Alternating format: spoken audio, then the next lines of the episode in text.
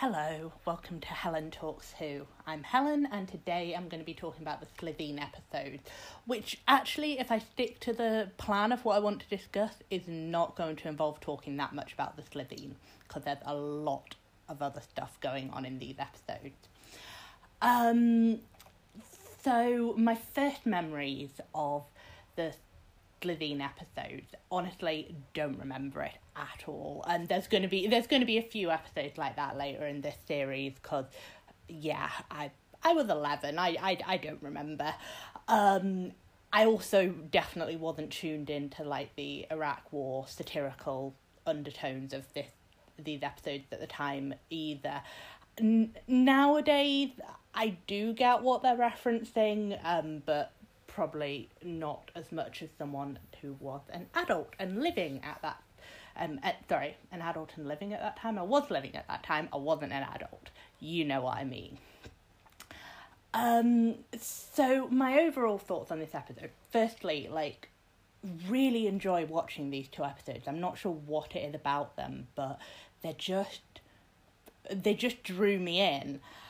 Um they're like part alien invasion, part political intrigue, part soap opera. They're just oh so good. Again, I don't think they're episodes that I would put on a list of my favourite ever episodes of Doctor Who, but they're very much one that I enjoy whenever I rewatch them. Um favourite parts of it I I love I really love the like the news programs are the sort of narrative framing device. I yeah, I really love that that way of doing things. It makes it feel really realistic. It makes it feel like very contemporary um and the contemporary references um really haven't dated that much i mean i mean obviously there's a lot of things like the phones are all very naughty but it still feels sort of it still feels like it would reflect sort of you know, a normal British kind of uh, estate. You know, the um the scenes where Rose and her family are all sat around watching the TV, like that still feels very um very kind of relevant. Um obviously the um the main Iraq war link, the massive weapons of destruction bit, that dates it to like this particular historical moment, but it all still feels relevant. And I, I was hoping that there might be some, I, I could offer some, you know, erudite commentary about uh, about these episodes and, and, and what we've just seen with um Boris Johnson and everything that's going on with politics in the UK, but uh, no, sorry. Unfortunately, um, I haven't managed to make any link there.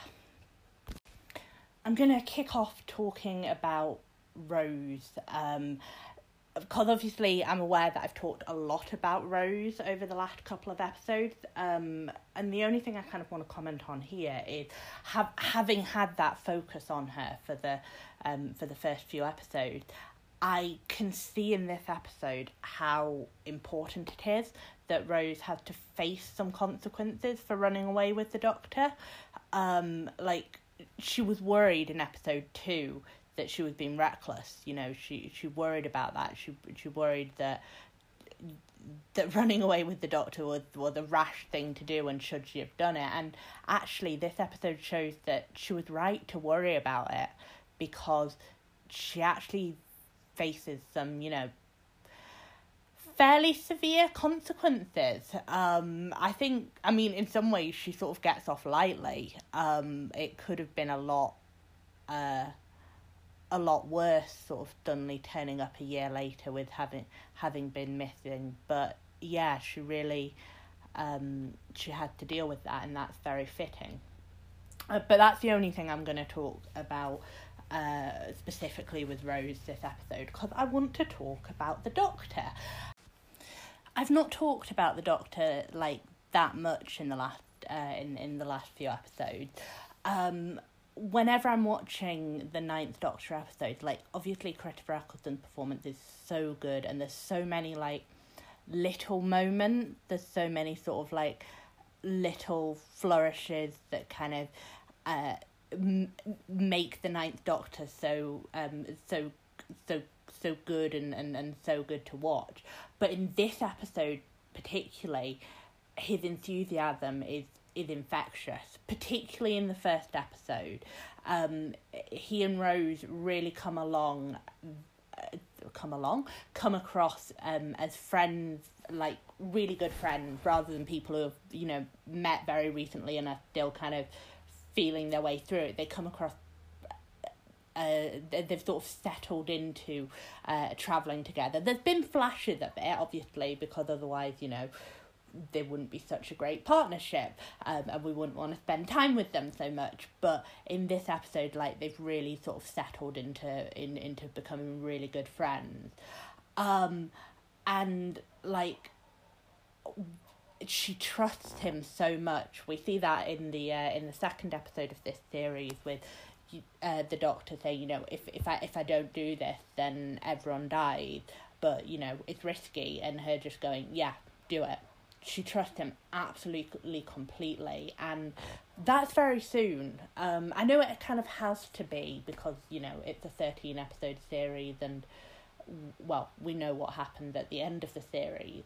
Um but yeah it's it um it's sooner than i remember it being. As is the um i could save the world but lose you line for some reason in my head, I always had that as being later on in this series, possibly in like episode 12 or 13.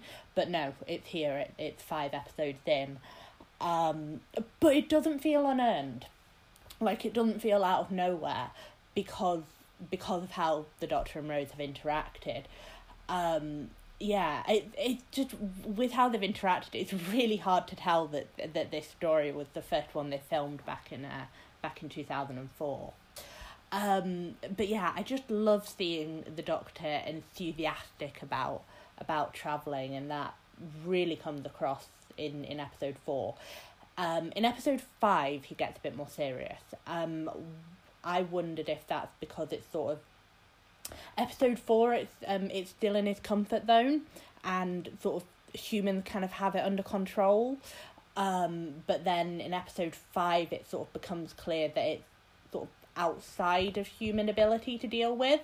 Um, so yeah, I wondered if that's why it gets more serious.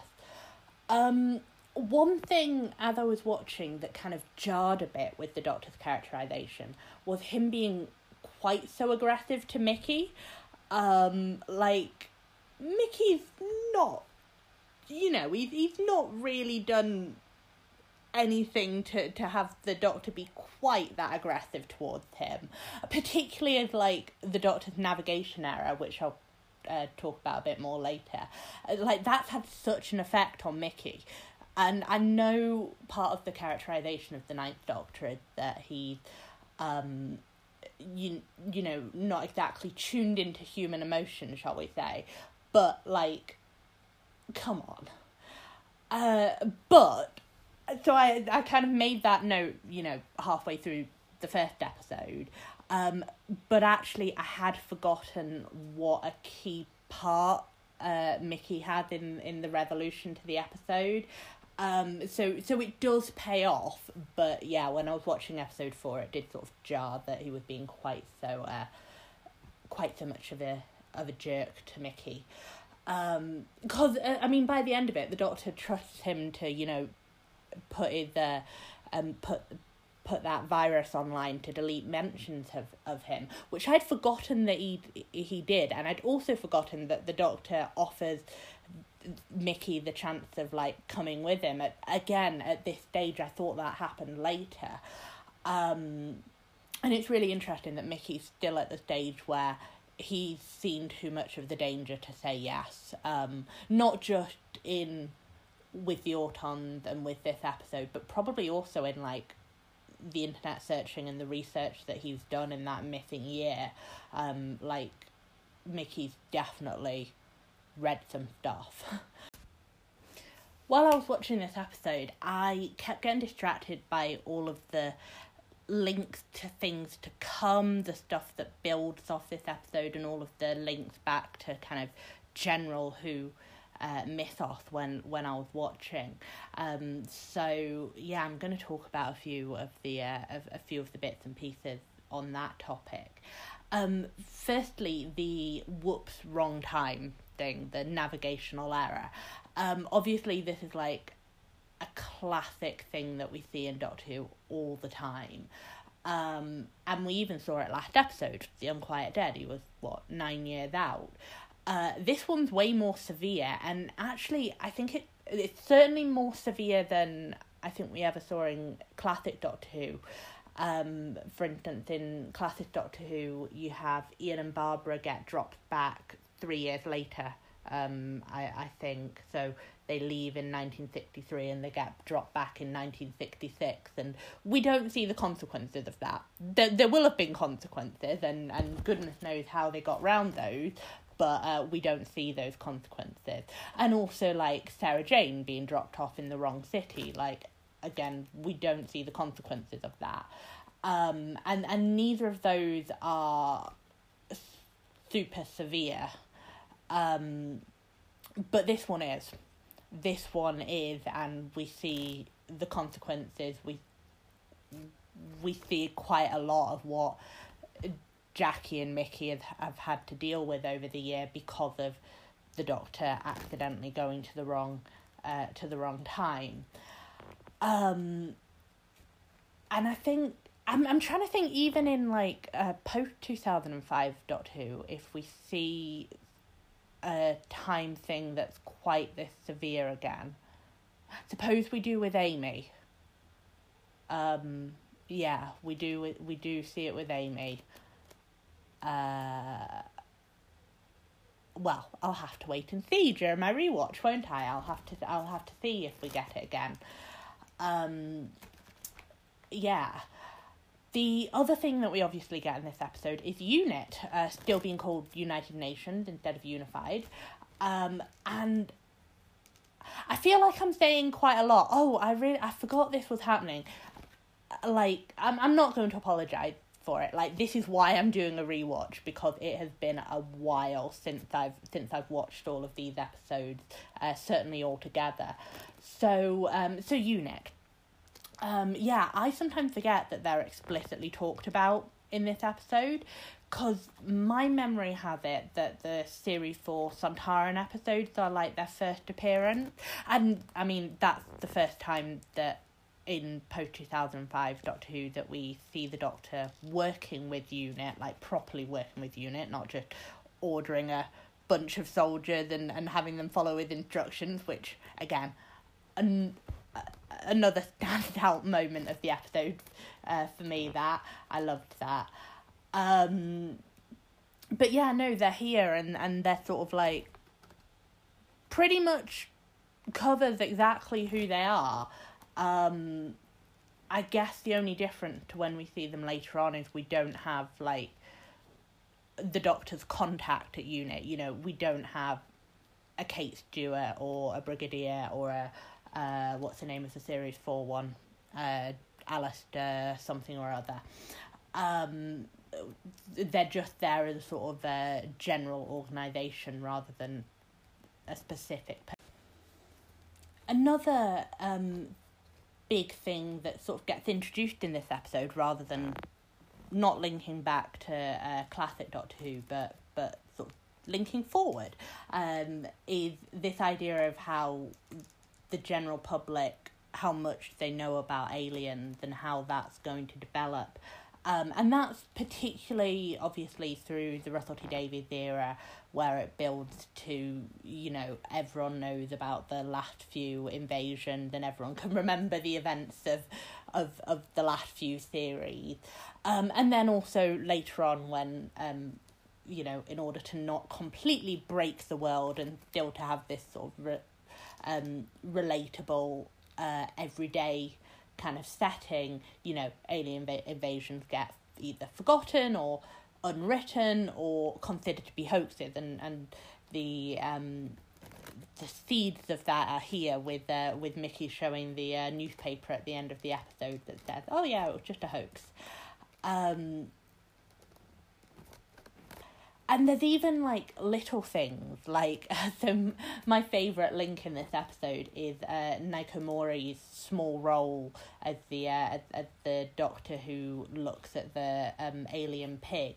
Like later in the Torchwood series that's canonically said that that's Toshiko. Like that's the same character. And eh, whenever I watch this I'm always looking for is there something that sort of vaguely contradict contradicts that? But there really isn't. Like there is nothing in her role there that um that contradicts the fact that that's Toshiko.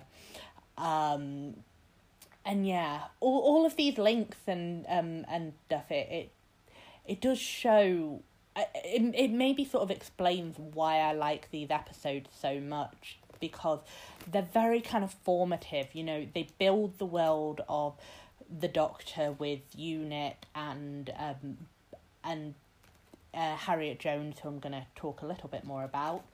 Uh, but it also um, it the start of a lot of stuff that we know is going to become significant with um partly like sorry just occurring to me now partly like the um the kind of soap opera approach to the companion family like obviously that continues and, and really comes into its own in the next uh, in the next few series. Um and also the newsreel stuff and yeah it just it is just really good isn't it? Um so no wonder I kept getting distracted by thinking about the uh, the kind of various mythos link there. Um, so the other topic I want to talk about is Harriet Jones. Um, the scenes with Rose, Harriet, and the Doctor in Downing Street got to be my favourite ones of these episodes. Like, um, again, it's it's just the performances. You've got these three actors at the top of their game doing dialogue that's you know written by someone who's very good at his job. And um yeah it it's just very good. Um so there are a few points a few things that stood out to me about Harriet Jones other than just I love her and, and she's excellent. Um we have when they're deciding whether or not to um, send the missiles and do that kind of risky plan um, Harriet Jones gives the Doctor the order to save the world as the only elected representative in the room. I found this really interesting because later in uh, various episodes, um, we'll get the Doctor asking his companion for permission or to choose to make a choice as, as a representative of, of Earth itself rather than just the country. Um, so I found it really interesting that, that we've got kind of uh, the the sort of political uh, undertone there and, and the sort of uh, yeah, I thought that was a that was a really interesting link. Um, the other thing I was thinking about was how cool would it have been if Harriet really had stayed in charge for you know 10 plus years like the doctor says she's going to at the end of the episode like the doctor would have had you know an actual sort of working relationship with the prime minister. Imagine imagine harriet jones as like a sort of kate stewart figure who you know occasionally gets the doctor to come in and consult and uh, and and stuff like that. How cool would that have been? Um and uh, like also the idea of like britain having a prime minister who's had experience with the with aliens and knows how the doctor does things. Like how would that have changed certain um certain uh, i'm trying to think of which stories in particular kind of interact with the british government in in the next few series and i am drawing a bit of a blank. Um but yeah it would have been really cool if harriet really had stayed in charge for that long. Like um i get like the story that they do with harriet is also very good, and I'm sure I'll talk about that a lot more with the Christmas invasion. But yeah, it would have been really cool if she'd been Prime Minister for 10 years.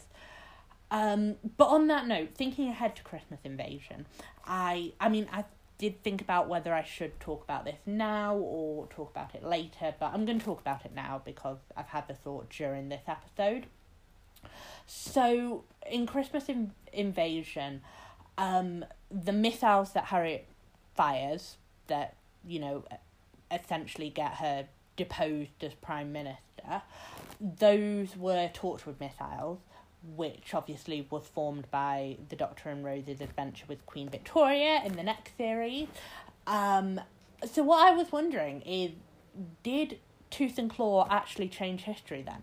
Did they, you know, jump a time track into a? I mean, not a parallel universe in the sense that we're going to see in theory two, but like a parallel universe in in in the sense that we get with some of the time crack stuff later where people have forgotten stuff and I'm I'm sure there's other things where it's like, oh yeah, we're just gonna say that didn't exactly happen in this in, in this uh, in, in this time track in this uh, version of reality. Um so yeah, I I, I think that's gonna be my head canon now is is that um, if we'd had series two without Tooth and Claw, if they hadn't have caused Torchwood to be created, that would have led to Harriet having power for 10 years and, and the golden age and, and I think they jumped a time track. Um, that's my new head canon. So those are all the points I wanted to discuss for this episode. All that's left is to decide whether this is a coincidence, a cause, or a catalyst episode. So are the monsters there independent of the Doctor, because of the Doctor, or do they accelerate their plan because of him? This is another coincidence. Like um, the Slitheen were doing their thing. I mean, it's in no way a coincidence that the TARDIS draws the Doctor here, and you could probably probably make a very convincing argument for uh, the Slitheen kind of causing uh, causing them to, to be drawn off off off track because we know how much the TARDIS likes to bring the Doctor to uh, to places that he'll find interesting or, or, or that he needs to be to, to save the world. Um, but yeah, it's the Slitheen being there is in no way to do with the Doctor. There is um so I talked about the Rose Target novelization in the first episode. Um, there is a bit in that book that implies that the Autons destroy the Houses of Parliament. Um, I seem to remember they destroy uh, the uh, Millennium Wheel as well. Uh, Millennium Wheel? Is it called the Millennium Wheel? The London Eye. That's what it's called. Jesus Christ. Uh, um, yeah, so um, the Autons destroy the Houses of Parliament. Point being that that's what allows so many Slitheen to get in power at once, because it, uh, I guess, kills a bunch of MPs and triggers a load of by elections, which the Slitheen are in a position to capitalise on. Um, but yeah, that's so thank you for listening. Um, I have an email address for this podcast if you want to get in touch and share your thoughts on some of the mythos links or you know enthuse about how good a character Harriet Jones is with me. Uh, please do get in contact. I'd love to hear from people. Um, if anyone's listening, of course. Uh, that email address is helentalks2 at gmail.com. Um, thank you very much for listening and I will see you next time for Dalek, which I'm very excited for. See ya.